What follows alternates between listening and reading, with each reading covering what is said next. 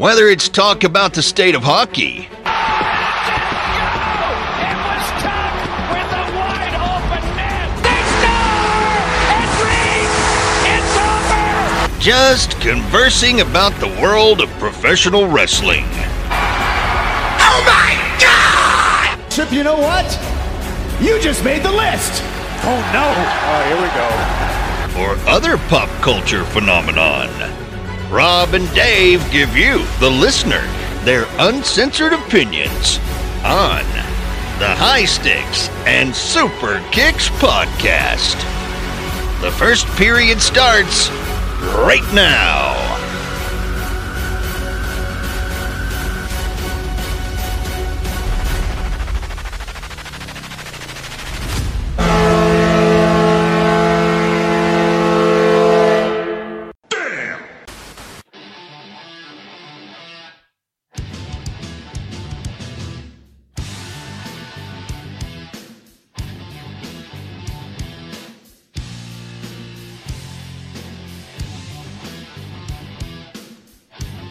Howdy doody. And not the TV show. Now way Bray, Bray Wyatt's fucking weirdo thing. Goddamn Mr. Mr. Rogers neighborhood on oh. speed. He had a good gimmick. Why the fuck would you change it? High Sticks Super Kicks podcast, the home for the perfect, not Mr., but the perfect blend. Hockey and professional wrestling. Your pals, Rob and Dave. It's clobbering time tonight, folks. Lot to talk about considering last week all we talked about was the Devils, Yes. which And apparently got us some attention. Yeah, apparently. Apparently. Not from New Jersey. No. so let's give so let's, let's give them a little bit of time here. Let's let's go to the the old Twitter account. Listen, when we say reach out to us, we mean it. Reach out to us. Do you know? Let us know what you like and you don't like and all that kind of stuff, and see you get a little, you know, a, a, a little, you know, how do you do? So we we got a little um, invitation here from another podcast called the um, Stick and Rink Pod. Out of Vancouver. Vancouver. Um, so we thank you for um, listening and, and all that kind of stuff and, and sending us that email. So um, have a listen to some of the other shows that we have here. Uh, perhaps maybe you just listened to uh, last week's, like uh, Dave mentioned about. Uh, we just did, you know, like a, a seasonal review of uh, of our team, the Devils. Um, so yeah, take a listen to some other ones, and uh, you know, keep letting us know um, if you like it or not, and uh, we can go further with that. A nice little offer in there to uh, be a part of an, potentially be a part of a, a um, hockey network. So that would be that would be a cool thing to uh, elevate this podcast to. But for right now, we are HSSK. Are they still going to let us be G rated? G ra- We're G rated. Well, we're certified G's. Oh, No. Listen, okay, we move we move inside. We uh, I fucked that one up too. All right, let's rewind that. Real G's move in silence, like lasagna. Was that one of his things? What? Was that one of fucking Enzo's? No, Is that a comment that I don't know about? no, that's a, a rapper. Oh, then I really Lil- don't know about it. Little Wayne had a had a Who? song. Little Lil Wayne. Was he the one at the Vegas game? No, that was Little John. No, oh, sorry, all these little guys. Can we, can we hop on hockey hmm. again? We'll, Anyway. we'll do this kind of conversation later in the summer on a different show at a different time.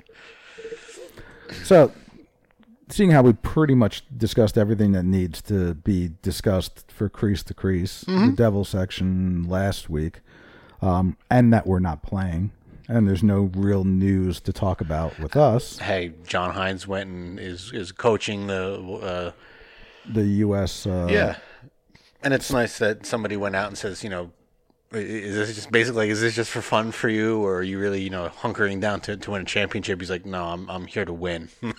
I'm here to learn. I'm here to see what I can do better. Well, it- with my team and There's also another reason for him to get involved with another team uh, that's not involving the NHL or the Devils, and it's networking.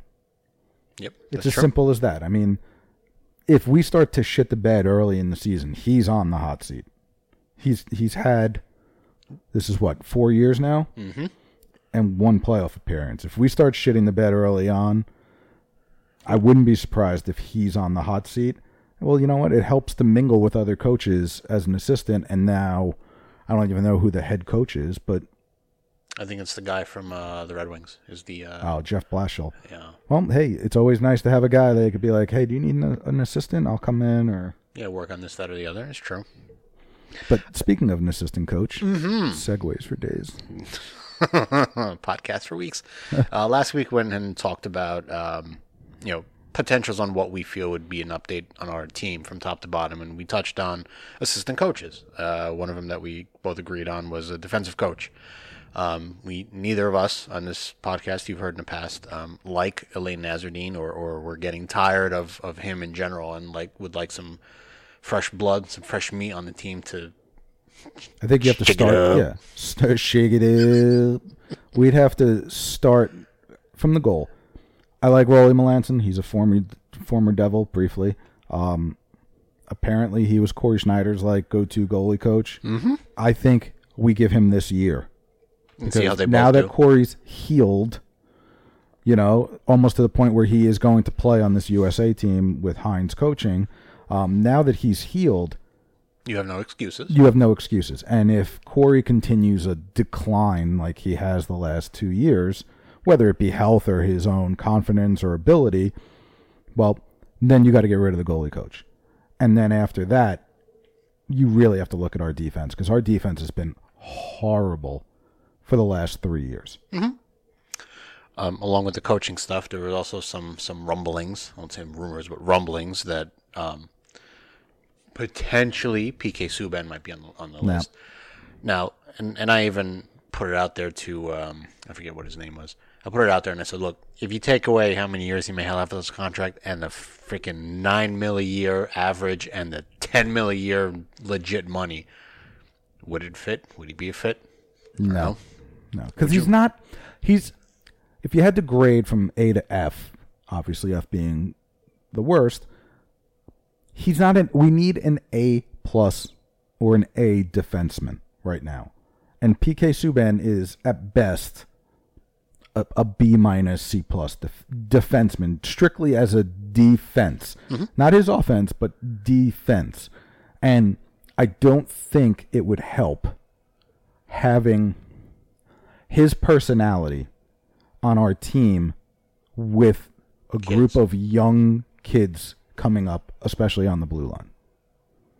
It's not exactly like you're bringing in Roman Josi or Shea Weber or Ryan Suter, where they're consistent pros on and off of the ice, focused from game one to the last game of the playoffs mm-hmm.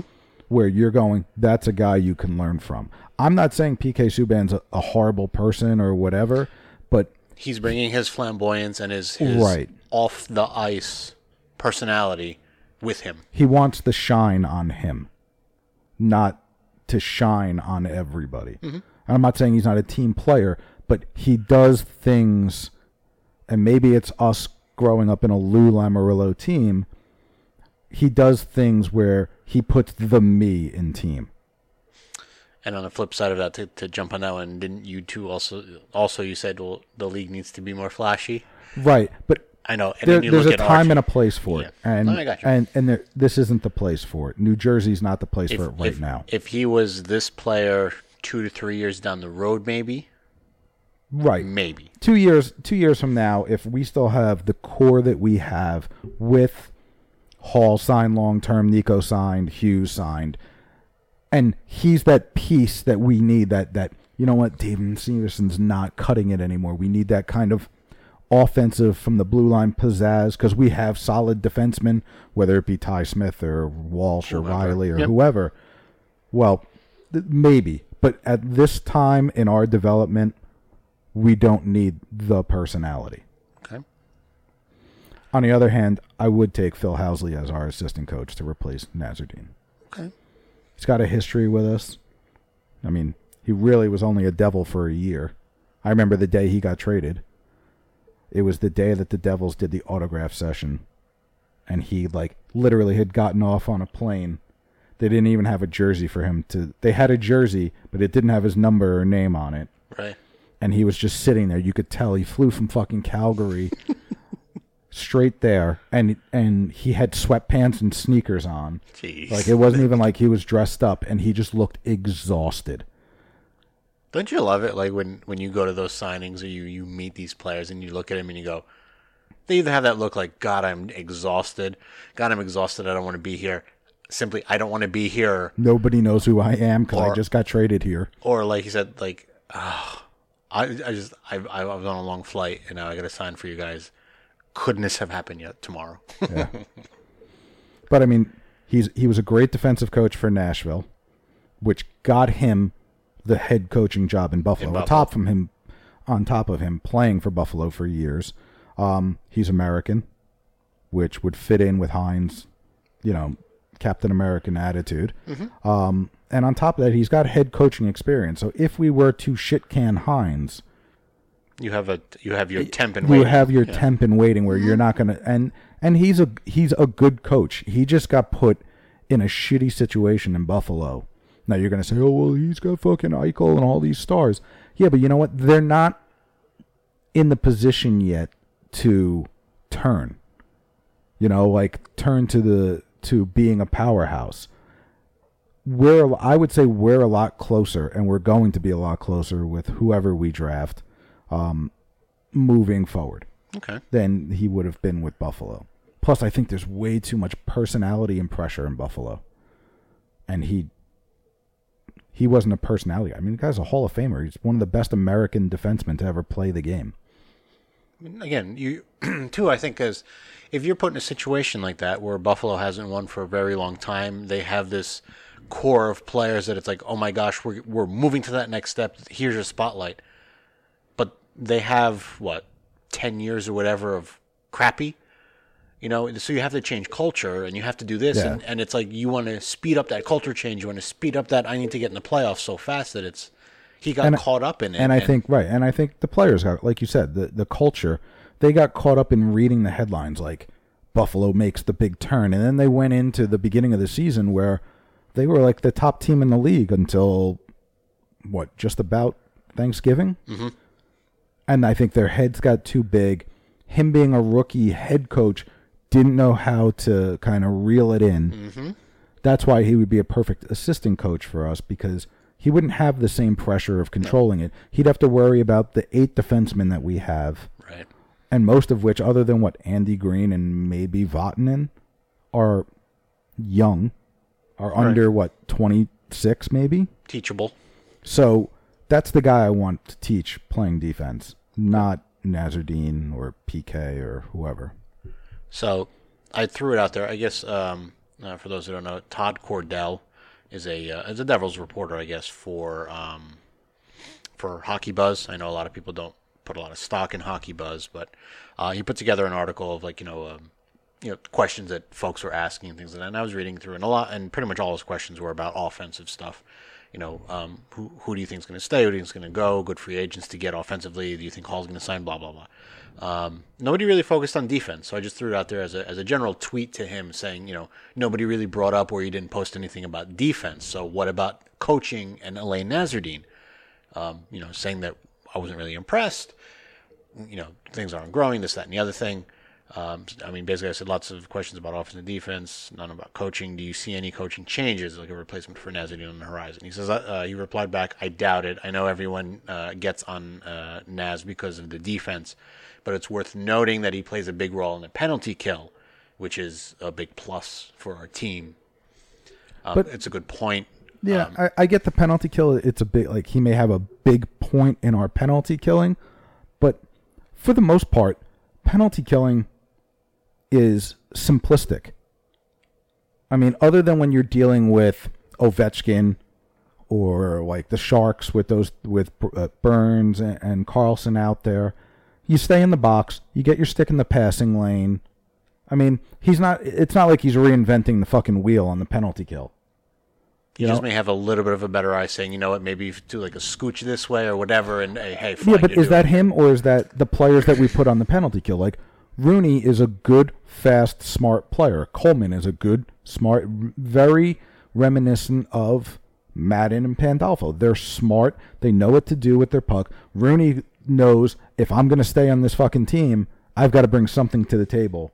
I've got to be the mad dog on the penalty kill. I agree. So I mean, so it's more. It, it- so it's one of those. Are the players making the PK coach look good, Right. or vice versa? It's it's like looking at Scotty Bowman. Yes, he's one of the greatest coaches of all time. But look at the teams that he was coaching. You can say the same thing about, um, and we can talk about this in a little bit. Um, head coach in Toronto, Toronto, you can, so Tampa you can Bay. and you can look at um, too, getting out of Chicago and going to Florida. How's that going to turn out? So that's storylines for the future or for the recent past.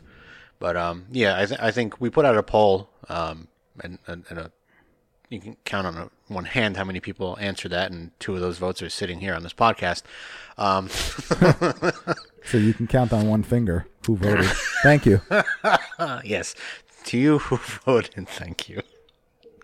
That's so pathetic. Anyway, hey, but we got over 20 downloads for last week's show, so go us. uh, so we put out there like a, a a poll of you know if Naz- was going to go, who do you, who do you want there? We put up choices like Housley, Stevens, um, uh, a, a good one you brought up last week, and uh, Tommy Albelin, or somebody else, and to let us know. And uh, essentially, it was Scott Stevens, which is I think more or less like a it's a want that all of us want because we think that the the coach the way he played is going to bring the same kind of snarl to our defense and you know instill that in them and turn them all into you know eight Scott Stevens. No, it, it's not that. I just want someone to to like. I want our Andy Greene, Severson, Santini, Vatanen, Butcher. I want our five guys that are going to be our five guys, whether they are or not. I want them to not look fucking lost in the defensive zone. You should never be a defenseman looking towards the offensive zone of the other team and there's other players from the other team behind you. Like you should never have attacking players behind you. When I coach, that's what I said. If there's a player behind you all alone, guess what? And you're standing all alone, that's your guy. like that's the guy that's going to score because that shot's going to go to the point. Your head's going to look at the point He's going to inch behind you. he's going to inch to some soft open spot mm-hmm. where either he's going to get a rebound, a stick, or a pass, and meanwhile you're going to go, "Oh shit," and got to turn and get it. And there's just way too much of that going on on our in our defensive zone. Way too much. So from a hot seat perspective, I would say so we Well, kind of don't- it. We do it in a shake it up kind of thing a little bit later. But in a hot seat, it's if our team shit not shits the bed, but shits the bed next season to be to start the season, and our defense continues to look pitiful in, in that aspect, and there's no real good positive progression in it. You have two coaches who are essentially on a hot seat. Yeah, I would say and- Nasreddine. and and- Nasreddine and and Hynes as because look, I think we can all agree that Shero now has the keys to a kingdom to make this team better. They verbally said it; it's audio. You can replay it. Hall even said it, saying we need we need better players. Shero said we need better players. He's now five years into this thing. He's cleared out the Lula Lamoriello organiz- part of the organization. It's now a Shero organization. Yep. Other than what, Greene and But s- I- Zajac. They've bought in, I think, to this new regime, so it's not like one of those, you know, get me to fucking Long Island quick. Well, they also the money that both of them are making, they're not going anywhere. So, Moving on to the rest of the league, so if you if you ha- if you haven't been watching the playoffs, you're missing out. if you turn on the TV today in round two minus game one that happened last night, Two mu- game ones. two, you will see, or you will not see, the Penguins, the Lightning, the Leafs, the Golden Knights, the Predators, nor the defending Stanley Cup champion Capitals in the playoffs. All have been eliminated round one. Sweeps coming from the Pens and the Lightning. Look, at the beginning of the season, we said the Islanders and Carolina were going to suck and the Devils were going to be great. I didn't say we were going to be great, but yeah, we said that. I said that we would be anywhere from what hmm. sixth place to The middle middle third of, a, of the league. right. Boy, were we wrong. Yeah, If you decided to do some bracketology in hockey and you chose the Pens and the Lightning and the Leafs and the Capitals to move to round two, your buckets have your brackets have been completely busted. That's why the NHL is doing their second uh, second chance bracket because they, there can't be there can't be anybody on the fucking planet Who has a, who has who a has an bracket? intact bracket right now. Nobody. So we'll quickly go over it. Um, the Tampa Bay Lightning got swept 4-0 by Columbus. Well, we'll start with the Pens. Okay. The Pens looked like they just didn't want to be there. Really? Like they, to me, they played. I mean, I don't think Crosby had a goal. I think he only had an assist. I don't think Malkin had a goal. It, in my eyes, it looked like A tired team. they just they looked tired. They looked like they were like, we're not going to win the cup with this team. Might as well end this quickly, have a longer vacation, come back next year. and have rumors that Malkin's potentially on the trade block. Yeah, right. Sure is. and Olli Maatta and The only guy I would potentially look at. Sidney Crosby to the Devils. Yeah, no, I wouldn't. I mean, I would. I'm not fucking stupid, but the only guy I would really look at hard is like Letang, because I think he would be if we if we're gonna trade like Damon Severson for Letang, you know, maybe a second round in Severson for Letang, I'd be okay with that. He's not the greatest defenseman in the world, but if we're going to have an offensive defenseman, I feel safe with in the defensive zone. He's the guy, and that's the kind of guy I'd feel okay with Butcher learning from. Gotcha. But the Pens just looked tired. They just from game one on, they looked like they didn't want to be there. Like Crosby wasn't crying, he wasn't angry. He just, Just like going they- the motions kind of exactly. thing. Yeah. The Lightning to me looked like they've been, and I said this to you, they looked like they were on cruise control for the whole second half from the All Star game on. Didn't face any adversity, didn't have to worry about anything. They knew that they, at that point they were still like 20 points up on the next closest. And then the playoffs came, and everybody kind of fucking took it up a notch, and they couldn't turn it on. That's problem one. And problem two is they did not change their game plan at all. And it became predictable. If you give John Tortorella ammunition, he will kill you. Yeah. And he saw the game plan game one. He motivated that team to go. It's go time. Yeah. Fucking go. Like But he, they, Jon Cooper, I mean, he's a great coach and all, but he did not make any strategic changes. he hoped that it would they'd shake it off. It's like when you play a video game and you figure out the way to score on easy. Mm-hmm. You just keep and you just keep doing it and keep doing it and keep doing it and you win 13 14 nothing and you're like woo look at my stats and all that stuff and then like you play someone else who is f- real and they play on a harder level And you get blown off. and you get blown out but and that's exactly what happened to, that the the uh, the Blue Jackets were playing basically playoff hockey for the last month. They came in battle ready, and Tampa, by the time they were kind of like wiping the dust from their fucking eyes, they were losing in Game Four. I think I texted you after it was over. I actually put it out there. I go, so how long before Cooper puts in his resignation letter? No, I think he's too good a coach. I think they'll give him another shot for this year. But if this happens again, Oh, he's out. it. Yeah, it's time to move on. And then you have your middle two. We'll leave the the the Bruins, uh, Maple Leafs one for for last. Um, Carolina beat the Washington Capitals, but they beat them in double overtime. It was a to good win the series four to three. Holy cow! Carolina took them seven games. Yeah.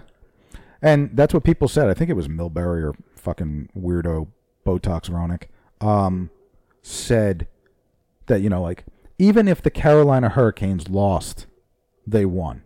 Because no one expected them to be in the playoffs. They took the Stanley Cup champs to seven games. And There's you your Stanley Cup victory right there. yeah, but I'll tell you what, they're they're a hard. They look like we did last year, like that hard on the puck, annoying to play against, in your face, timely scoring, and it's not that the Caps really played that bad. It's just the Caps didn't kill them when they had the chance, Mm-hmm. and you let them hang around like a cancer, and it they just they grew confidence and they grew bigger, and That's it. and that was the end of that. Don't forget about the Winnipeg Jets. You left the Winnipeg Jets off that list too. Oh, I did. Yep. Whoops. Toronto loses their series four to three, and John Tavares goes home. Great picture. Somebody from the Islanders tweeted out that John Tavares sleeping in the Toronto sh- sheets. Sleep tight, buddy. we'll be playing in the playoffs. The the Leafs, and I know you have it on here about Mike Commodore, um, and he has a a real hatred for Mike Babcock. But that's another team that did not change its strategy. Well, they all season long they said that defense was going to be their their issue, and And if you're a Devil fan and you're talking about, oh well, look at Jake Gardiner. No thanks, I'm good. I got a Sammy Vatanen that gives the puck away just as good. and um, I don't know, was it was it during the Columbus series that, that he said that he said this, or was it during Toronto thing that Milbury has shit? Uh, I know, I think it was against the Columbus thing. Milbury has shit on Marcus Johansson, saying that he's a marshmallow. Last night, He's, yeah. he's nothing. He's and and everybody's like, uh, hey, stupid. He had the game-winning goal, right? He had the game-winning goal. assist or something? yeah, like that? he had the game winning goal the other night And to knock Toronto Toronto out, and then he had the game winning assist against Columbus in overtime. last night. Right? No, he's a good player. He's just Mojo. I liked Mojo. So did I, obviously. but, But, his health was always an issue and his streakiness and maybe that goes hand in hand that he never felt like he got his feet under him because he was always either hurt or hmm. I think it's traction again. but the leafs man they i, I can't see what they're going to do to keep Their core that or Marner to keep marner i went on cap friendly cap friendly has a great thing for an offer sheet Mm-hmm. and it has you plug in the numbers if we were to give mitch marner i think it's a little more than seven and a half million a year for five years Okay. just 5 Mm-hmm. so i mean he comes out of that he's still 26 years old to make enough money the actual the AAV is around eight one something. It's like eight point one million when it comes out. The actual AAV. Um, we would have to give up two first rounds, a second round, and a third. Two firsts, okay. And this has to be in succession, right? In the next four years. Two firsts, so one each for the next two years. How many Which seconds? we're not giving up this year. Obviously not. Um, well, we can't. By the time we sign him, it's Oh, we it's already used taken. it. Yeah. Oh, Good. Good. All right. Maybe two so, firsts, So two firsts. How many seconds? one second, one third. If you spread that out, f- starting in 2020, 2021, and then I'd feel 2022, and then 2023 for a second, and 22 for a fourth No, no, you could do it. in one year. Yeah. Well, you. I mean, if you had two first rounders and you had, you know, If you had to do, if you had to do those four picks in four consecutive years, I'd do it in a heartbeat. Yeah, yeah, I I would because you know what, potentially, okay, with this what this team can bring, right? With the Yeah. whatever, it's going to be a middle to low pick, possibly. I highly doubt we're going to be top five next year. I, I really don't think we're going to be top five Nope. next year. Well, top five worst. You mean? Yes, top five worst. Yes, to to get that that high pick. So, okay, middle of the pack, like we were saying this year. And if you go above, I think it's eight point six or eight point five, then it's four first round draft picks. So I tried to work the number Right. to see what the number would be with the AAV. It can't be more than like 8.45. What's then he making now? four. He's making entry level. He's making nine twenty five. So to go to nine twenty five to eight. But he, nice, nice. he's talking ten. and I think I asked this last time too. Is that Toronto ten or is that NHL ten? I just think You know what I mean? I think he's swinging for the fences. I want ten million dollars, and if you're not going to give me ten million dollars, then trade me somewhere because I think he wants to be the big fish. And he can't with us. He could. Because think about it, you you'll only really have to worry if you signed him to a five year deal. Well, Hughes comes in. That's one, two, three. You still have your core for at least. You still have Hall if you sign him for seven. yeah. You still have Nico. Yeah. So you're going to have at least four years. Of a Marner Hall, um, Nico, Butcher, Hughes, and and and um, Bratt, all Brad those and- guys. Yeah. yeah. You're going to have a nice young core of those guys. And if you're only signing him for that short period of time, for five, hey, look, five years. If you don't like us, to go. you can go. You're walking away still with five years at eight million. You're walking away with over forty million dollars. See, it's it's it's and and okay, on paper, take it. In reality, we sit there and we go, like, is it is it Toronto ten million because it's Toronto, or is it NHL ten And million? our taxes are less. I mean, granted, New Jersey's taxes fucking blow, High, but yeah. but compared to Canada, But then, what did you say last week? We signed Mitch Marner to an offer sheet, and what happens when our guys are up? Well, Toronto that's- nips you in the ass and rever- reverses it. Is it- that's yeah, but that's Shero's job to make sure it never gets that far. but ever since you said that, literally, it's like a little thorn in the back of my head, Yeah. going, "That'd be cool."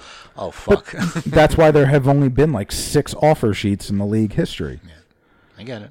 Uh, the Preds lost a tough one. They lost uh, in six games to Dallas. Dallas looks very good, but the Preds also have that tired Penguins look. Like we've played a lot of hockey in the last three years. We're just worn out, and you know, the last game it really wasn't Pekka Rinne's fault. It just they they didn't get any scoring. Like when Rocco Grimaldi is your fucking leading scorer in the playoffs, you might want to look in your team's chemistry makeup.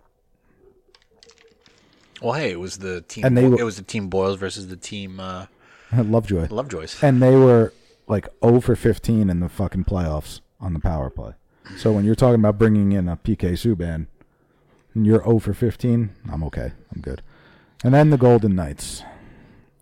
Probably. we can we can we can talk about this one because I, I mean, it's I asked you, did you watch that game? I did That not, Game seven. but- he goes, no, I didn't. I said, you missed probably one of the most exciting games. Now, with everybody complaining from a referee standpoint, now I can say that officiating, I think, is a is a bleed over from the regular season where it's not even, right? Even and all that kind of stuff. But Vegas can complain all they want. Now, all right, let, let's go back to the one play in question that they're they're always bitching about.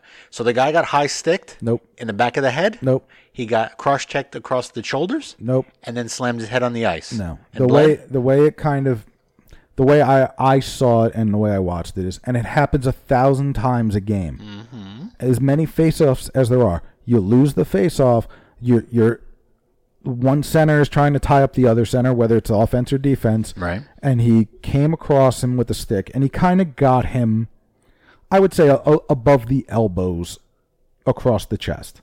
Okay. if your arms are laying at your side, At your biceps. at your yeah at your biceps across your chest. Mm-hmm.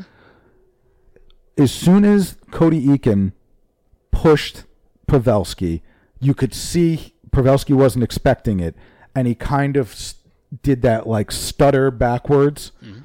And as he's falling backwards, trying to catch it, Paul Stastny is cutting across the circle to get to his point man. Again, a play that every winger knows to do on a defensive zone faceoff. He hits Pavelski. Pavelski slow motion kind of spins, but the way his arms are, his arms are underneath him. So he never gets a chance to put his arms up. He falls and hits shoulder, head first on the ice. So it's like shoulder head. Yeah, like Okay. like if I were to punch you in the side of the face Hey. and you're you would have fall the way I punched you. Yep. Like just like a tree, like and he didn't get a chance to put his arms up, so it was all of his weight coming down essentially on his head. Mm-hmm. On the side of his head. And he you knew he was out cold.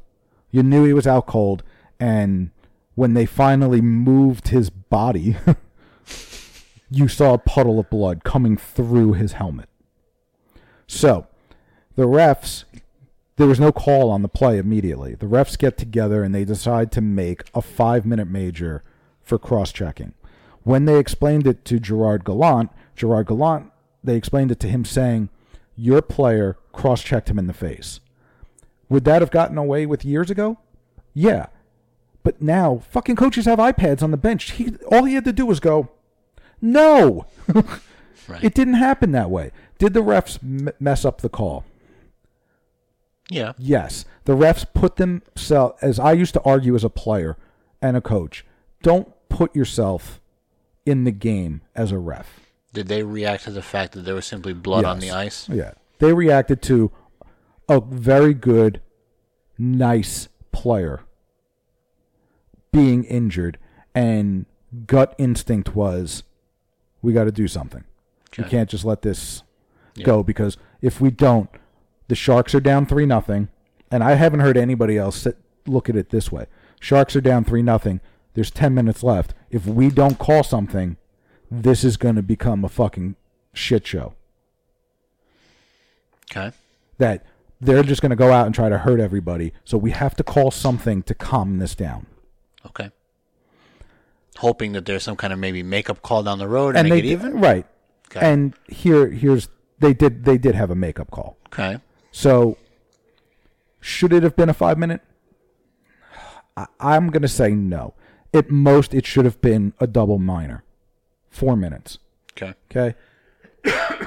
That's what people are talking about. Number one, that, oh, it shouldn't have been a call. All right, fine. You made the call, make it a double minor. You made it a major.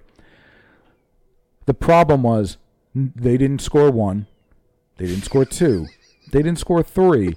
They scored four Thank you. power play goals Thank you. on that fucking power play. and it was before, and I think I was watching a little bit of the pregame for that for that game, and um, I think is it Sharp that's doing the commentary? Yeah, Patrick Sharp. Okay, he made mention of this. It, it was a him or or um, God, I forget the guy's name. Anson Carter, No, Um Roenick, Milbury. uh, no, who's the other guy? Um, the guy from Philly, or he used to be on Philly. Oh, Keith Jones. Keith Jones made a comment that um, the Sharks are like they even showed video that the Sharks saw a hole in Fleury's game where he's going down and they're shooting blocker side, and they're all going in. Yeah, and Like, that's where they scored. That's where they all scored their the power So- play goals.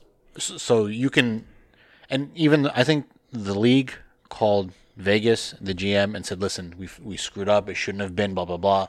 And Vegas turned around and said, "There's no excuses. We're going back to the playoffs next year. Thanks." Click. Like he j- wiped clean up, but I get it. It, it, it would have been better if they just like, hi, this is, hello, this is Gary Bettman calling, and I'm just calling to say, I'm very sorry sorry. for for making the bad call, and and here's what we're gonna do. We're gonna, and I would have just said, go fuck yourself. Click. Your Gary Bettman impression, sans the shaking, is fucking impeccable. It's you finally are a real team. You're booing me. it's good to be home, Seattle. Holy, holy shit. Gary, are you here in the studio? Now I'm definitely not getting a job at the NHL. You even you even have the eyeball look too. I think it's. I think you have to do the head shake to get it right. now now for in all does he have any kind of issue or is he just really Yeah, fucking he's a, nervous he's a Nelly? bazillionaire. That's his fucking issue. but needless to say, I'm glad. I'll tell you what happened. They scored four power play goals. The Sharks are up four to three. I'm. I was. Ex- I didn't want the Sharks to win that way. I wanted the Sharks to win, but I did not want them to win on that call. Thankfully, Vegas tied it up. It went to overtime. Okay, that's it. It's even ball game now. yes. Now, some people will say, like, well, they had their chance. And if I'm Vegas, I'm pissed because it should have never gotten to overtime. Yes. Yes, very true. But if I'm the Sharks, I'm arguing, well, it should have never gotten to game seven either. true. Because you had us at 3 1. You should have knocked us out. So if you ask me, it's going to be something that's argued about for the next, you know, ten years. Mm-hmm. But that's that's the way it is. Yeah, That's I- I, mean, there's there every year there's always something. As a Devil fan, I could sit there and, and bitch and complain about Ryan Carter getting a fucking five minute major against the LA Kings and them scoring three power play goals it's in a cup winning game. It's the same situation. But yes. it's just the way the game is, and refs are human. They're gonna make mistakes. Now people are arguing like, well, there should be able to review that. Are we gonna fucking review everything? If you're gonna make a rule that you can review penalties, then you know what? The only thing you can review is a five minute major. And it's the same thing. If you're a coach and you want to argue this five minute major, you throw your fucking flag. Mm-hmm.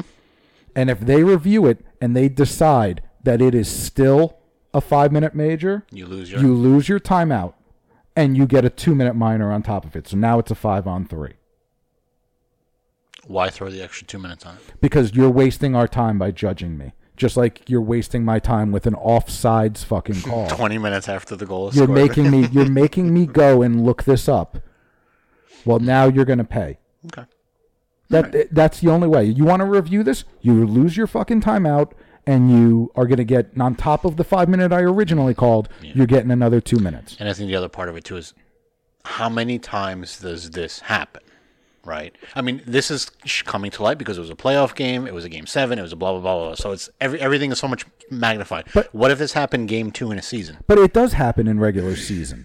It doesn't. It might not be a five minute major, but it might be something like a high stick. Okay, where something where like that. Okay. oh the guy jerks his head back, and the fucking stick never touched him, or it was his teammate's stick, or it was the puck. You know, I think it happened this year with Miles fucking Wood. Well, not shocking if it happened with Miles Wood, but like he got called for a penalty and the puck hit the guy in the face, or it's a, a scrum along the boards and. Uh, you know, somebody on the Rangers hits the stick up, and his stick hits his own player in the face, and now it looks like we did it. Like, that should be able to go like, hold on, we're reviewing this. That shouldn't be a fucking penalty. And that's it. Mm-hmm. That's it. I, I agree. With the, the replay across the board, right, in, in any sport, is time consuming and it should only be pinpointed to certain situations. And obviously, with football, it's even And- worse. But The refs, there shouldn't be a call from Toronto. Like the the call from Toronto shouldn't come in and be like, refs, you should it review be this. The local guys, all four guys, look at an iPad and go, "What do you think?" No, no. But what I mean is, like, let's say there's a call and neither coach throws the fucking flag.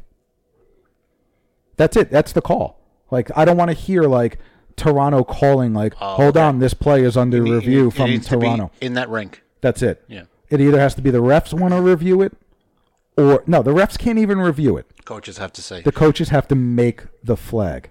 I'm available, Gary, if you need me for coaching. So we also go Calgary lost. no, yeah, lost four to one, or one four against the Avalanche. The Avalanche are good.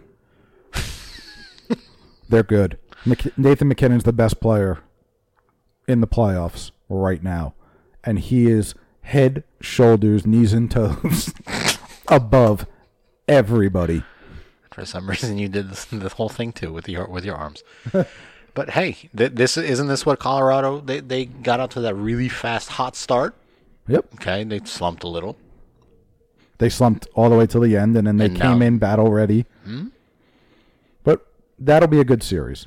I, my question with the Sharks and going through the remaining series, Did all that game seven hustle and bustle tire them out because they're of age too, yeah, and Col- Colorado's quick. I don't know if the age. the Sharks can keep up. But then on the other side, San Jose's defense is really good offensively. Um, St. Louis and Dallas, Dallas can't afford for anybody to get hurt. Their top line is holding them together. Their second line with Zuccarello, and I think his name is Dickinson and Hintz, they're doing really well. But if any of those top six and Bishop get hurt, or Heiskanen, who I wanted us to draft, but I'm glad we got Nico, but it, I wouldn't have been upset if we got Heiskanen.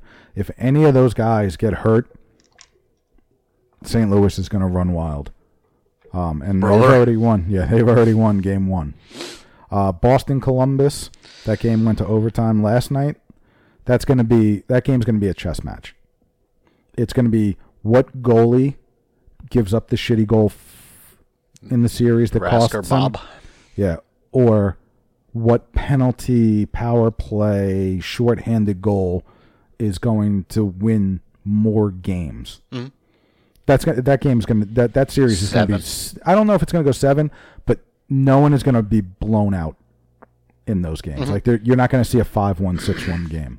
So if you look at the Eastern Conference right now with Columbus, Boston, the Hurricanes, and the Islanders, um, and this is just going on past history. Like I, I, I sit there and I go, it's a nice story for the Hurricanes and the Islanders, right? It is a nice story. Okay, congratulations to the Islanders. You, you made it. You you swept the Pens, right?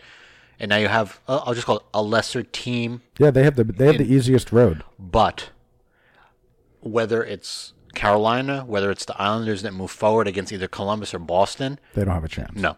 The, whoever wins this Boston Columbus series goes to the Cup Finals. in my new bracket because my other one was completely shot. Mm-hmm. Um, I have Boston Going through. going through, and my sentimental heart put the Sharks because the narrative would be amazing for San Jose and Boston to play each other with Joe Thornton, who used to be Boston's golden boy. So there's a storyline there, yeah. Yeah, but it's still Boston winning the cup. Okay. Um, and you can look at what Islanders and Hurricanes. I, it, it's it's your flash in the pan teams. They're very equal. They're very. It, it's going to come down. Can Leonard keep it up? Sentimentally, and but the Islanders lost a defenseman for a couple months, so that's that's a it's a blow to them, right? Um, I don't know the the it, it, it's the sentimental piece. Do you want the jerks to win, right? and and jerks. and their and their uh, you know their their game celebrations, or do you want the Islanders to win? And and it's not because Lou Lamoriello's on the team and all this kind of stuff. I just I can appreciate that Lamoriello and Trotz came in and said, "Look, it's either my way or get the hell out," and they said, "Yes, sir," and went. Yeah, You know, I- it, they all bought in game. You it's know, day it's going to be the most exciting, least watch series of the three that are left. Huh? Like it- it's got no pizzazz, It- unless like Matt Martin comes out and just fucking destroys somebody. You know, right off the bat tonight. It's it. I mean, I'll watch it because what the hell else am I gonna do? But it it's just it. None of these series. Or flashy. I mean, They're all like gritty. They're all gritty. the, Bru- the Bruins Columbus has the most probable snarl to it, Mm-hmm. and, San Jose and, and the Avs have the most skill to it. But they're all just like, eh, yeah, the, the fact that all your your number ones are, are gone. That, that, Yeah. that takes the whole. Like, there's no stars no. except for the legitimate Dallas stars. So, um, so like you were saying, uh, apparently Commodore, who we'll say this has a chip on his shoulder. Yeah, he does not like like Um, Babcock. He said, "What a shocker! A piece of shit." Babs is blaming anyone but himself. GM, goalie, depth. Truth is, the Leafs team is good, real good, loaded with talent. A generational coach, leader. He calls BS. He's a fraud.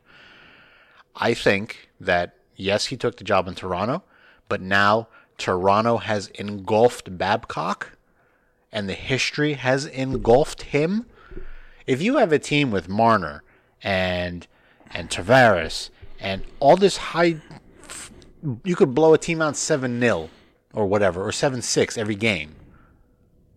To to to to lose to Boston, which is I guess what rival ish. Yeah, they haven't beat them since the So- '60s or something. I don't know. Do you blame the coach? Do you blame the GM? Do you blame their I bla- I, again, you can, and if you live in Canada, I'm sure you have, you can nitpick every little decision on a team that lost. It's easy. It's easy to, to sit there and go, well, he didn't play Matthews enough, and he didn't change the power play, and you know they didn't call timeout here when he should have called it there, and and like you can do that.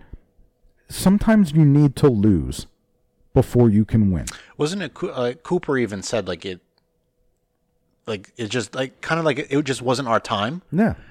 When when eh, he was being like a hockey realist where it's like okay yeah you know great President's Trophy and then when we hit the playoffs it we didn't click Yeah. like he's They went on their, their bad streak at the worst wrong, time. wrong time right But as far as the Leafs go, like, yeah, look at Washington. Okay, Washington went through years of not being able to get by Pittsburgh, and then they didn't have to play Pittsburgh, and they couldn't get by the Rangers or whoever it was. They had to lose like three or four years before they won, and and that's what Toronto's going to go through. Now the problem is, is their window going to still be open when they realize what they have We can answer that question. I'm thinking after July? Yes. Whatever happens to Marner and, and, a, and a signing or a trade or an offer sheet, whatever, whatever happens this off season with Toronto, then we can probably answer that question. Yep. Not even having a practice for the next season for this team, we can probably answer that one. All right, so moving on to our segment today. I mean, we're also talking again two weeks without really talking hockey. Um, shakeups in the coaching ranks, teams with new coaches already.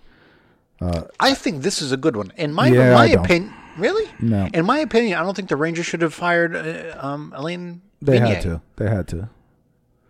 It got the the same record got played too many times, Okay.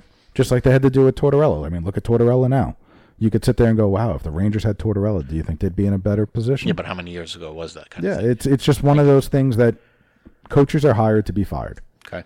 So, AV goes to the Flyers. Um, I don't think he fits their style. He is not an in-your-face, grind it out, get mucky and dirty in the corner kind of guy. He's not ugh, gritty.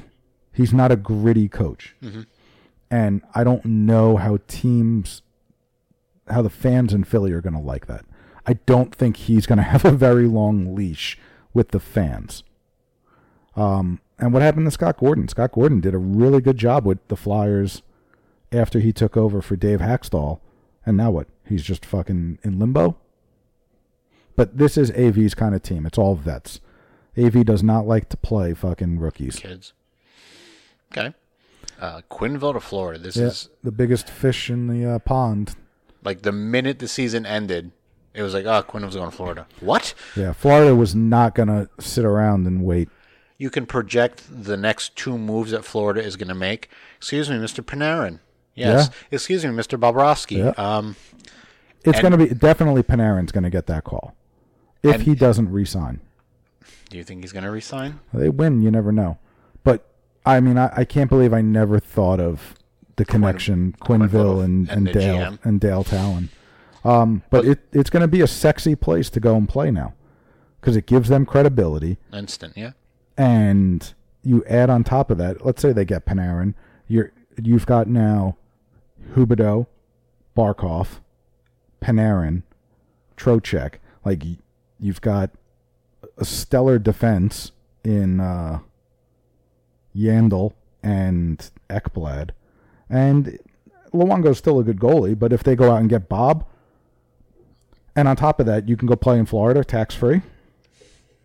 So so let, let's let's look at it from this standpoint, right? In our own division, we'll bring it back local, right? AV goes to Philly. Okay, so Philly now has a guy who's brought at least two teams to a Stanley Cup final, right? So now you have that going for them. Okay, you also have the the you know the two week former GM that worked with the Devils or whatever. So he's got whatever he's got going for him in, the- in the wild. So let's just say Philly Philly took a step forward. Okay, They, they Oh. took a forward in maybe front office, but definitely they haven't really improved But, player wise. but now there's a potential. Okay. Now you have Quenneville, history going to Florida, potentially with two big, huge free agents signing with them. Okay. Rangers are getting better. Pittsburgh, hmm, whatever. Pittsburgh's Pittsburgh until Malkin and, and Crosby and, and their core deflate. which they're getting close. I mean, what's Crosby thirty two now? Okay. Uh, the Islanders, let's just project them getting better, right? Let's just say this year was a flash in the pan, but next year they're, you come back and have a similar team. The div- Metropolitan Division grew. Where are we going? Again, I, I mean, it's come July 1, we'll figure it out. right. On top of that, and the fact that most people will sit there and go, "Well, the Devils do have the first overall pick, and they're probably going to take Jack Hughes, who just Can- broke a record." Can I can I just ask a question? And it, maybe it's just my personality of just simply not trusting anything, anyone, which You're I know is bad. Skeptical. Bike wrecks in an hour. you, you hear all this Jack Hughes stuff, right? And, and, and the U18 and scoring fucking, you know, double hat tricks every fucking game. Is it a. Let me just ask the question is competition wise, is it like the Habs from yesteryear playing, you know, like uh, um, when they- it like when when they- playing Little League? yeah, like you have that monster all star team, and then like the little schmucks. I- is that what it is? I, part of me is hoping it's not. Like part of me is hoping that he doesn't turn out to be Alexander Daigle, where Alexander Daigle was breaking records, putting up fucking monster points, and then he got to the NHL and he was a I don't fucking want, shit show. and like I don't want Jack Hughes to be a Binghamton plus career where it's like, No. hey, he was great Binghamton plus, but he he's, He's not NHL ready. He's no, no, never going to be that way. Not saying that he's going to Binghamton, but like at the end, it's going to be like, well, he came in with all this hype, and then what he really was was like a, a quadruple A player. No, I, I don't think he's going to have that because he's had this hype since he's like 14 years old. Okay. So I mean, he he's dealt with this hype. And then okay, so and, and I read and I read and I heard all this kind of stuff that he makes your team better. I like that. Okay. Kakko, there was a um the little clip the the Eliash ish pass that between he the had, legs, yeah. right? So he's got the pizzazz, and that's like ooh. So I sit here and I go, do you believe the the the twenty seven points in like a, a period player guy, or or do you go with the guy who's going to light it up like Kovalchuk? And I don't want to be in Shero's shoes, taking that pick. It's tough. It's tough. It's tough to. It's just that your gut goes. As soon as the, they said the, the Devils had the number one pick, it was like, oh well, Shero knows Hughes' dad, and Hynes is a coach, and it, and it, and it's like, oh, it's like a. I, what do you do? Again, it's easy to be, yeah. you know, An the- armchair an GM. armchair GM after the fact. Uh, we put here that McLellan goes to L.A. There was so many rumors about McLellan instantly going to Buffalo. Yep, I don't think he's an East Coast coach. He doesn't want to be on the East Coast. So he moves in the division, right? With Yeah, the, he uh, knows, Sharks. and he knows. He and he said in his press conference that he's looking forward to seeing the rivalry with the Sharks from the other side. That's cool. I mean, I'm not really surprised with that. LA needs a lot more than a coach, but we'll talk about that in the summer when we go team by team. And, and and it's fine that he takes on this team, but what happens when it turns into an Edmonton Oiler situation where he's got kids? yeah, I don't think he's going to have that problem. It's just going to be a slow mesh between vets and kids, and then by the time the vets Uh-huh. He's- leave, the kids are now vets. He's got a good Future. veteran leadership Good. with Doughty and Quick and, and Rob Blake as the GM. It's not a shit show like Edmonton. Now, there are teams that still need a coach. Anaheim fired Randy Carlyle around the All Star break. Their GM, Bob, what the fuck is his name? Uh, Murray, was coaching them for a while. What kind of coach did they need? Randy Carlyle was a hard nosed, fucking in your face kind of guy.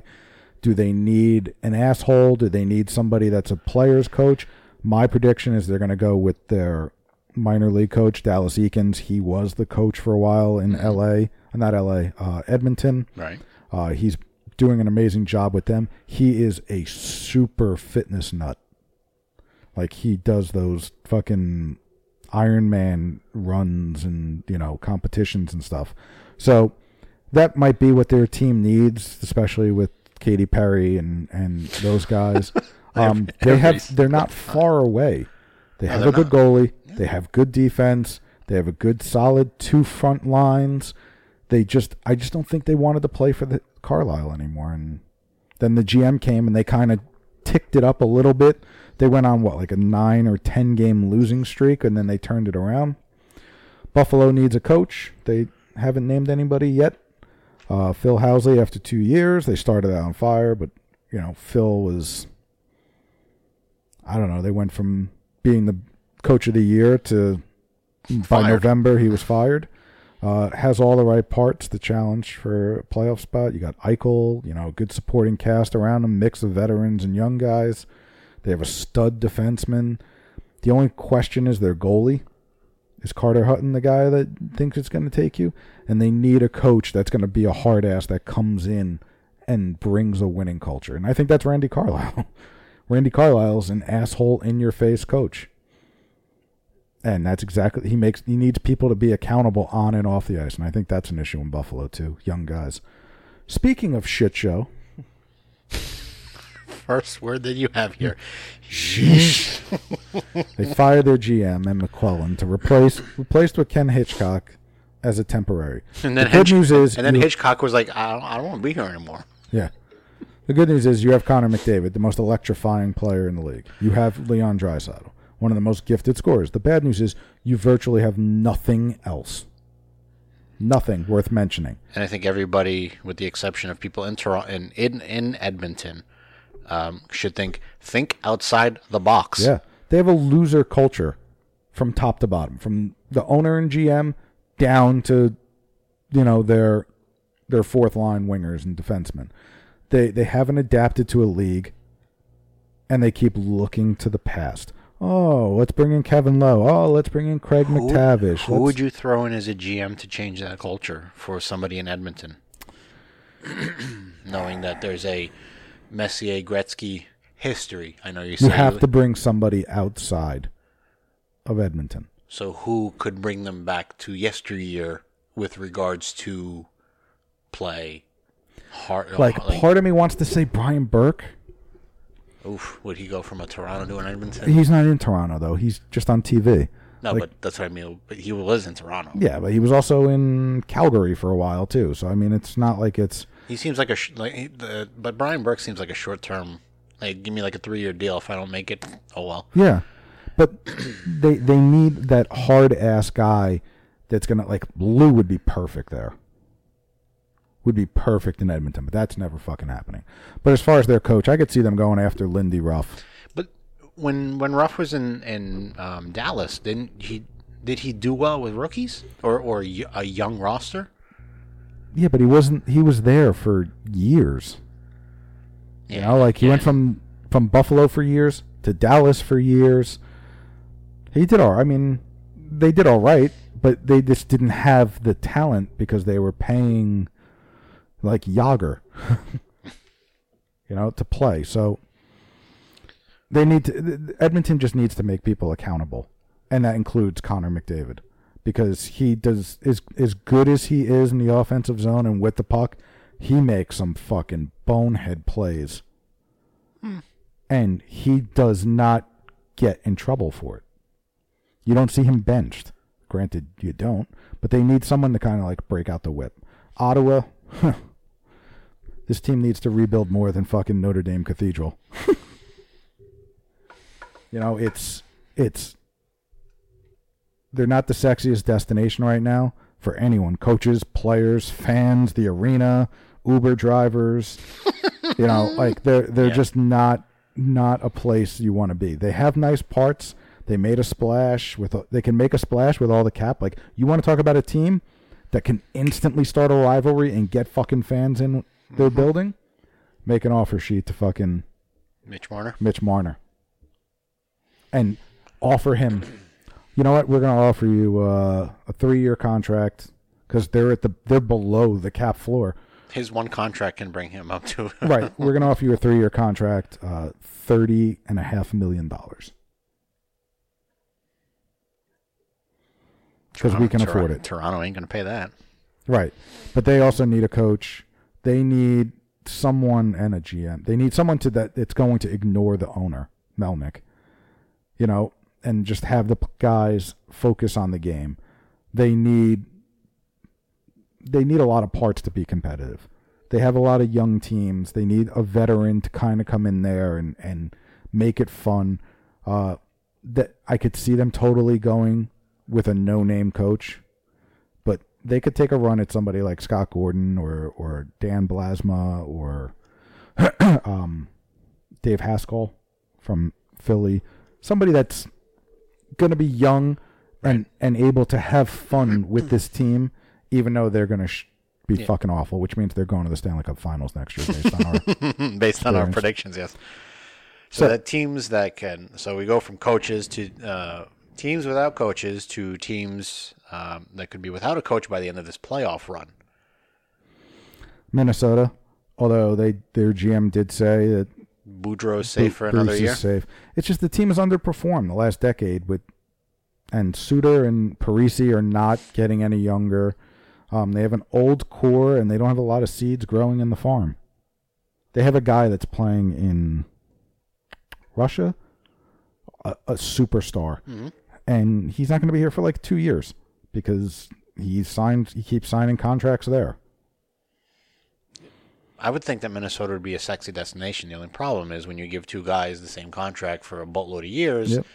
you handcuff your And team. they're going to be. They still have what like five years left on that fucking deal. It's a long time. Um, Pittsburgh, they looked uninspired. You know, it's a coach's job to motivate. Rutherford said that he wants to make changes. A blanket statement, but Yeah, they say that every year. I mean, he's led them to great achievements. Sullivan, he's got them coaches, but maybe he's, he's just falling on deaf ears now. And they got swept. so so we can you can take that and go. Maybe you give your head coach another year, and maybe you you get rid of uh, a one or two players and just get a little bit younger and say, all right, th- this is what you have. Right. I mean, and that's that's why you're not going to get rid of Crosby. You're not going to get rid of Malkin. You're you're fucking stupid if you get rid of either one of them. Even if you got a boatload back. Like if they said, "Oh man, we'll give you Malkin for the first overall pick, one for one." Malkins or, or Crosby, both they're, they're old. Oh, right. They're hockey old. But it, it- you know, I think if Pittsburgh starts off slow, that Sullivan's Shake gone. Nashville, Peter Laviolette, you know, he's been there a long, long time. All those guys love him, Yeah, and like Sullivan, his maybe his style's worn thin. I'd love Laviolette. I wanted him when when when that whole time when DeBoer uh, when DeBoer left and we wanted when we got Hynes. I wanted Laviolette, but it just might be time to get fresh eyes on that team. and that's and that's what a lot of people are saying that like Nashville's time is. The window's closing. Yeah. They've got about a year or so left. Uh, Tampa Bay team fell apart. This team fell apart after the regular season. Uh, this one, the coach might be the person to blame because they coasted through the whole season without breaking a sweat, and s- then when the playoffs And came, you see what happens next year. How Yep. I'll, I'll, I'd give him to the new year, not like the first two months, but give him the, to the two years, uh, uh, um, up to the new year. the new year, yeah, or the All Star game. You give them to the All Star game. Winnipeg, the same as Tampa Bay and Nashville. Great teams, uh, need to win. You have two options. Paul You shake up the team. Yeah, you shake up the team. Team up with a trade of a popular player. I can't really see them trading somebody like Byfuglien or, you know, like they're not going to trade any of their young guys. Do they trade Laine? You know, is their coach the at fault? Is Mar- Paul Maurice like at one point Laine's on the fourth line? It's not a great spot for your young superstar to be. You know, if they don't get to the finals, I think he's out this summer. Okay. And there's another guy that's also an RFA, Patrik Laine. Yeah, but if, all right, if you had a choice, Laine Marner. Oh, I'm taking Marner, hands down. So Again, Marner makes your team better. Laine will score you Makes your goals. stats better. Yeah. second part of the segment: teams that need a player shakeup. Anaheim's too old. They have no scoring past their first line. They have talented defensemen, which could be used as trading chips. That's how we got Sammy Vatanen. Uh, Edmonton, after you get past 97 and 29, this team's really thin. They could use some of their draft picks for help, but they don't have the cap space. So, you know, thanks, Milan Lucic. I love your Minnesota reference. Minnesota is old and boring. Like- this team is like, like watching Baron Baron, Corbin wrestle. you come to see other teams and wrestlers beat up on your hometown. This team doesn't have a lot of space or assets to give up for immediate help, so thank you, Zach and Ryan. Pittsburgh, the team needs new blood to make Sid and Gino feel inspired again. Gino. New, new blood for the locker room would do good for this team. Someone that could make Sid or Gino look like they give a shit could do wonders for the team. Uh, they're tied up against the cap, but if they can trade Kessel, there's a guy that they can get rid of. Uh, Hot dogs for days. yeah, somewhere to change the scenery might help them get back. Winnipeg is deep on all kind of different ways. They're solid at forward. They have good mobile defense. But if they lose, what this team needs to get over the hill, they have some RFAs that need to be signed.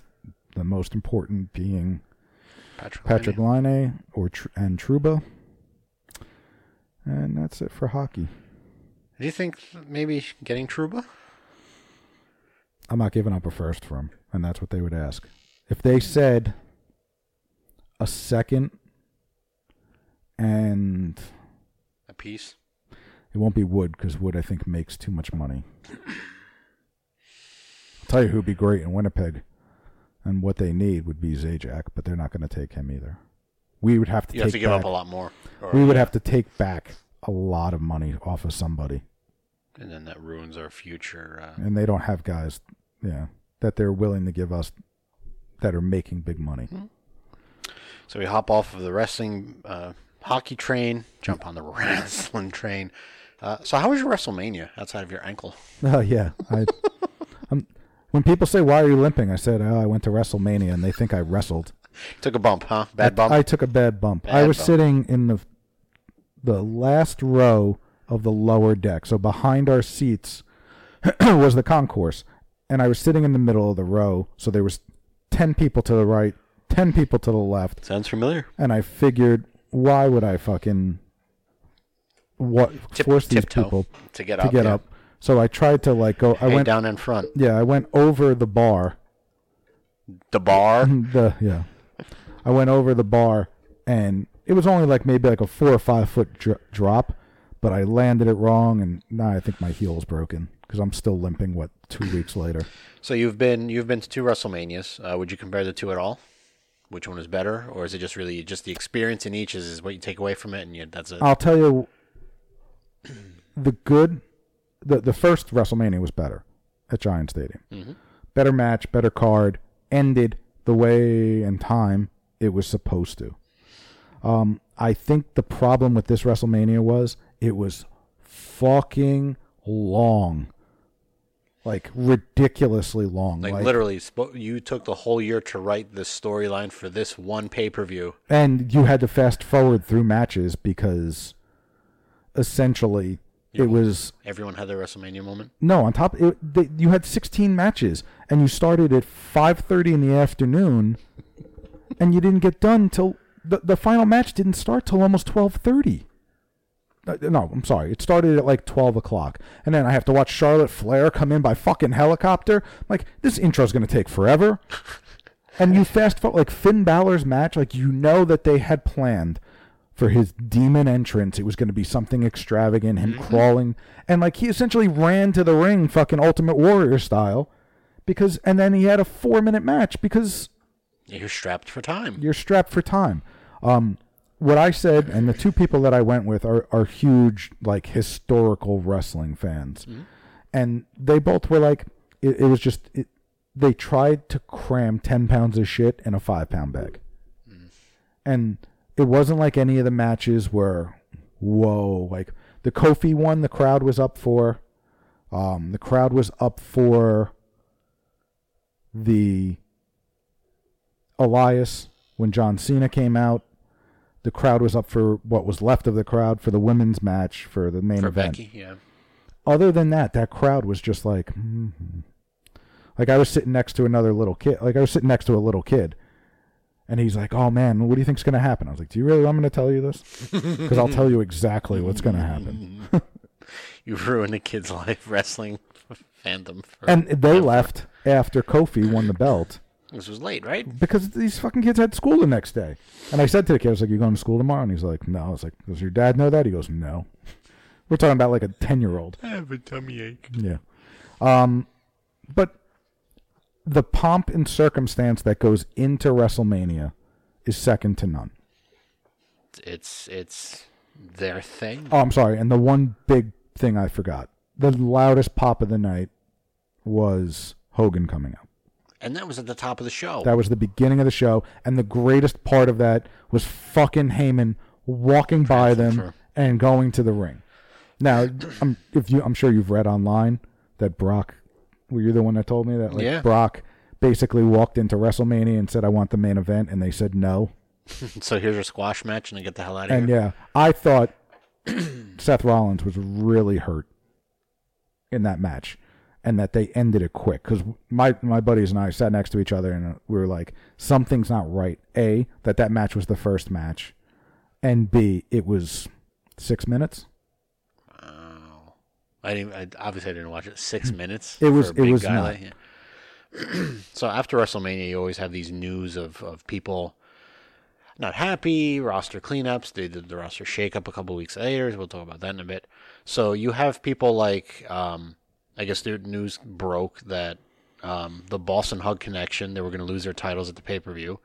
Um, Snoop Dogg's niece wasn't too happy about that and said, "I quit" or "I want to quit. Fire me, do whatever." And WWE looked at her and goes, "Sit out for a couple weeks, then come back to us."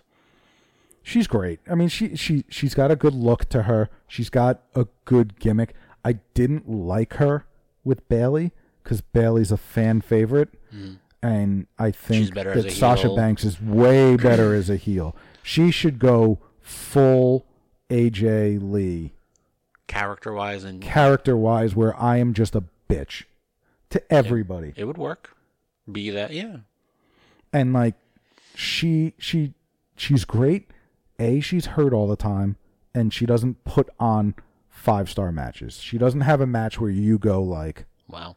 like becky lynch puts on five star matches charlotte puts on five star matches that's why they were in the match with ronda rousey because they knew that ronda rousey couldn't hold a five star match And let's look at it realistically. She has one year, right, in the wrestling business. I, I don't care about MMA. She has one year in the wrestling business. That's that's not a lot. No, and she did. I mean, she did really well. She was supposed to. I guess I read online that she was supposed to like her contract was over in November, mm-hmm.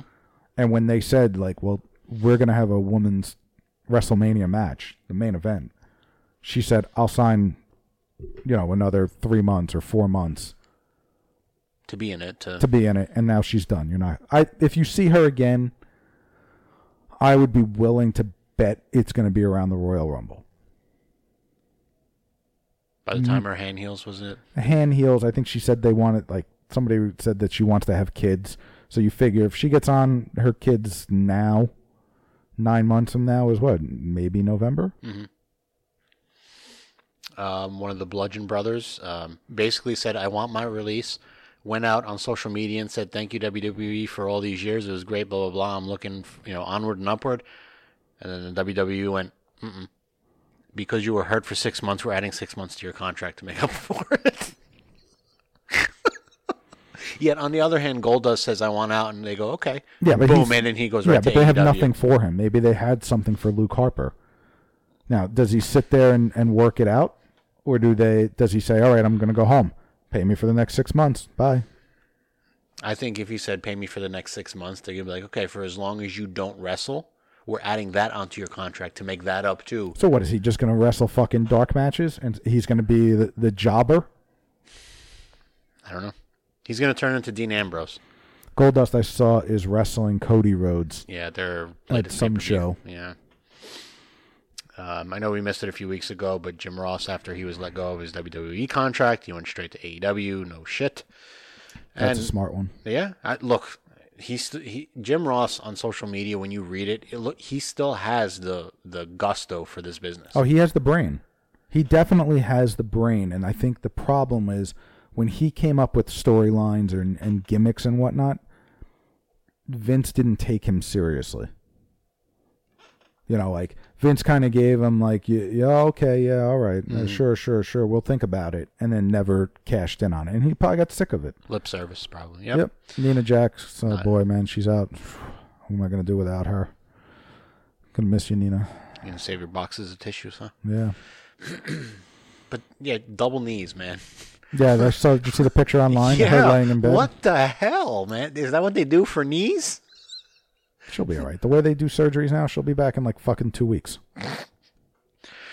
So uh, what happened over what this past week? Roster shakeups on Two Raw weeks and ago. two weeks Raw and SmackDown. Um, it it it has a feeling that they squeezed out Raw to make SmackDown better, and I'll always look at SmackDown as being that that little redheaded stepchild where They are, uh, from what I read, they are pumping up SmackDown because of the TV deal. because they're mo- when they move Okay, to Fox.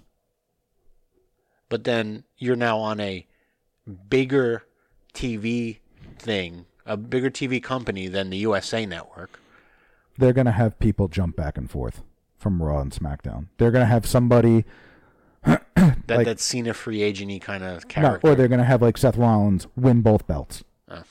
and then be on both shows like Becky. Um, the Miz goes to Raw.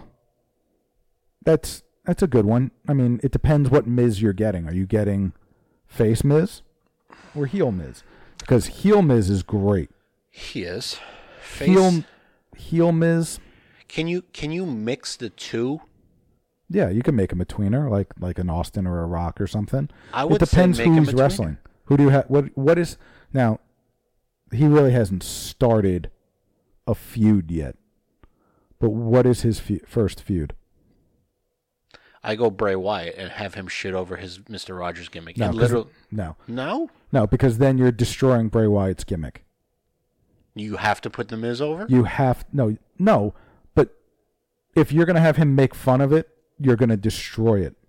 Like kind of like Austin with the what every time fucking Angle talked, with the you suck, and that was fine with Angle with the you suck mm-hmm. because he was established already. Gotcha. Okay. If you were, if you go have the Miz go out and make fun of Bray Wyatt's gimmick and says something catchy that the crowd is going to chant every time Bray Wyatt comes out, you're destroying that gimmick. You need to have like Bray Wyatt wrestle. I don't know, like. You need to have him work through the bottom half of the roster. Can can we talk about his new character? Like, It's his- so fucking bad. like I don't know who wrote it. Like, It's horrible. I can't. It needs to be something where it's like so peppy and disgusting right now that it and it literally like when he took a chainsaw to his paper character, the the little He looks completely cutter- different though. He does. He, he It's clean- scary he- without the he- beard. He like cleaned up well, but he needs to like it. This needs to erode to a fact of like him taking a chainsaw to his cardboard cutout. It needs to get that low, like creepy, not creepy, but like Yeah, like, is he gonna bring those dolls to the ringside? Is it gonna be like fucking the head sock and sock head? connection. Yeah, like, is it gonna be like he's gonna start talking to the fucking puppet or the the the, the Hey. witch in the wheelchair? We may finally get out, finally know who Abigail is, Sister Abigail. I thought Abigail was gonna be the doll. So many things have come out with his whole character. We're like, that's Sister Abigail, and you heard news of women coming from like like Independence, the biggest. Nope. it's like an anomaly. Remember, remember way back in like the early 2000s, they were doing that GTV where they were showing like backstage segments Mm-hmm. things, and then it just fucking disappeared. No idea what it was. No, because the gimmick failed. It didn't fail. They just never followed through with it. Oh, And from what I read, it was supposed to be DDP with his stalker gimmick. But the Miz could could get a really good feud. I wouldn't put him, and it doesn't look like they're going to. I wouldn't put him against AJ first well, they put AJ with um with Seth Rollins. Seth Rollins. I mean, yeah, I wouldn't Fine. put him with Seth Rollins first. I think Miz Seth Rollins WrestleMania. is no is a good SummerSlam to Survivor Series. Survivor Series. I was going to say Royal Rumble, but to Survivor Series, gim- like that's a good, but they won't do it that long. Um, I'm trying to think who's on the fucking Raw roster that's even worth it. Because Elias jumped to SmackDown. Roman Reigns jumped to SmackDown. You're not going to have him wrestle Samoa Joe because they were just on SmackDown, so why would they fucking fight now? Who's on Raw? exactly now. Now you're looking at it. It's like a lot of what um, NXT Yeah. folks and and your your ton of mid carders. Randy Orton stayed on SmackDown, right? Yep. So you, I don't know. I think Finn Balor on SmackDown will start with uh, Randy Orton. Oh, isn't no Baron Corbin's on Raw. SmackDown. Oh, is he? It's just the Viking experience. Didn't we see these fucking guys years ago with the Scottish tag team? Mm-hmm. Oh, like I hear, like they were the War Machine Yeah, in NXT, and then they just totally ripped apart their gimmick to. to bring them up. It's it's a waste. Cedric Alexander, it's great. Two oh five dead on Raw. Yeah, that the the whole like lightweight, cruiserweight kind of division stuff. It just doesn't. It doesn't fly anymore. Like you, you, you saw the buzz that WCW had when they had the luchadors and all that kind of stuff, like Rey Mysterio and all the Mexican wrestlers and Spanish- TNA with the X division That's fine. It doesn't work in the WWE because they The- don't let them fucking fly. The- Uh, speaking of which, guys that don't fly, um, two sections over from me at WrestleMania, I w- went to the, I hobbled to the bathroom, Yes. and as I was walking out of the bathroom, Harry Smith and fucking Teddy Hart were there signing autographs in full wrestling gear. Wow. It's almost like seeing um, Virgil underneath the overpass on the table and the million dollar belt that he stole. Uh, Who's the new Alberto Del Rio? that what's it called guy that Oh, the- Alejandro. Oh, the one that the guy that's dating uh, Charlotte Flair. yeah, that's why they moved him. Okay. It's cool to see these people on social media and see the, how they are out of character and all that kind of stuff because that's what the world and wrestling is now. Charlotte Flair is a badass. She's she's Ric Flair's daughter, and Yeah, they were showing pictures of her in like fucking Mexico while like and she's all like giddy and and and I'm like, it's like cool. You have a life. I get it. And apparently Becky is dating fucking Seth Rollins. Do you think they do it with just their belts on? I've got fucking two belts. One for each tit. yeah. That's all she's wearing. Yeah, She's rocking it. She's rocking it like a sable fucking bathing suit. Like pasties. Yeah. The Usos also went to Raw. Nah, I'm tired of the Usos. They're, look, they, the tag teams in general in this in this company suck. It's not that they suck. It's just tag team matches, and it sucks for modern guys that they're never going to live up to the Hardys, Edge and Christian, the Dudley Boys.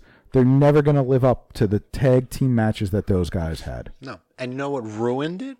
Extreme Rules kind of matches, like tables, ladders, and chairs, Yeah. and all that crap. It, And the Usos can do that, you know. But there's there's no other like who are they? I don't even who's the Raw title? Fucking woo woo woo.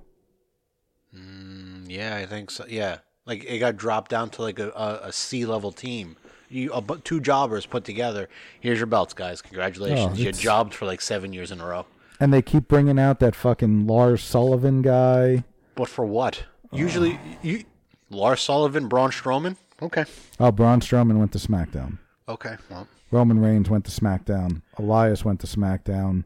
Finn Balor went to SmackDown. Aleister Black went to SmackDown. and Ricochet went to SmackDown. So right now SmackDown has a Raw roster. Like and AJ Styles went to Raw. Ooh, what a trade! I wouldn't even do that in a hockey term. AJ Styles is could be good. Yes. Because I'll tell you what that they they have they both have great setup for feuds. AJ Seth, cool. That gets me to just before SummerSlam. Miz, uh, Seth, cool. That gets me there. On the other side, you have Balor and I don't know. You could put Balor and I think they want to do that Mustafa Ali. Cool. That, that those matches are going to be a spot fest. Then you, I would, I would take Balor and Shinsuke.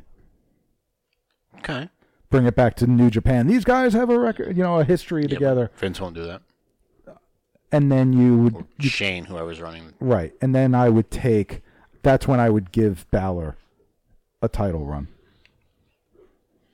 Him and Kofi would put on a good spot fest match, a good lit tables, ladders, and chairs match. And putting putting a belt on Kofi. Okay. Oh, I saw Kofi as we were leaving.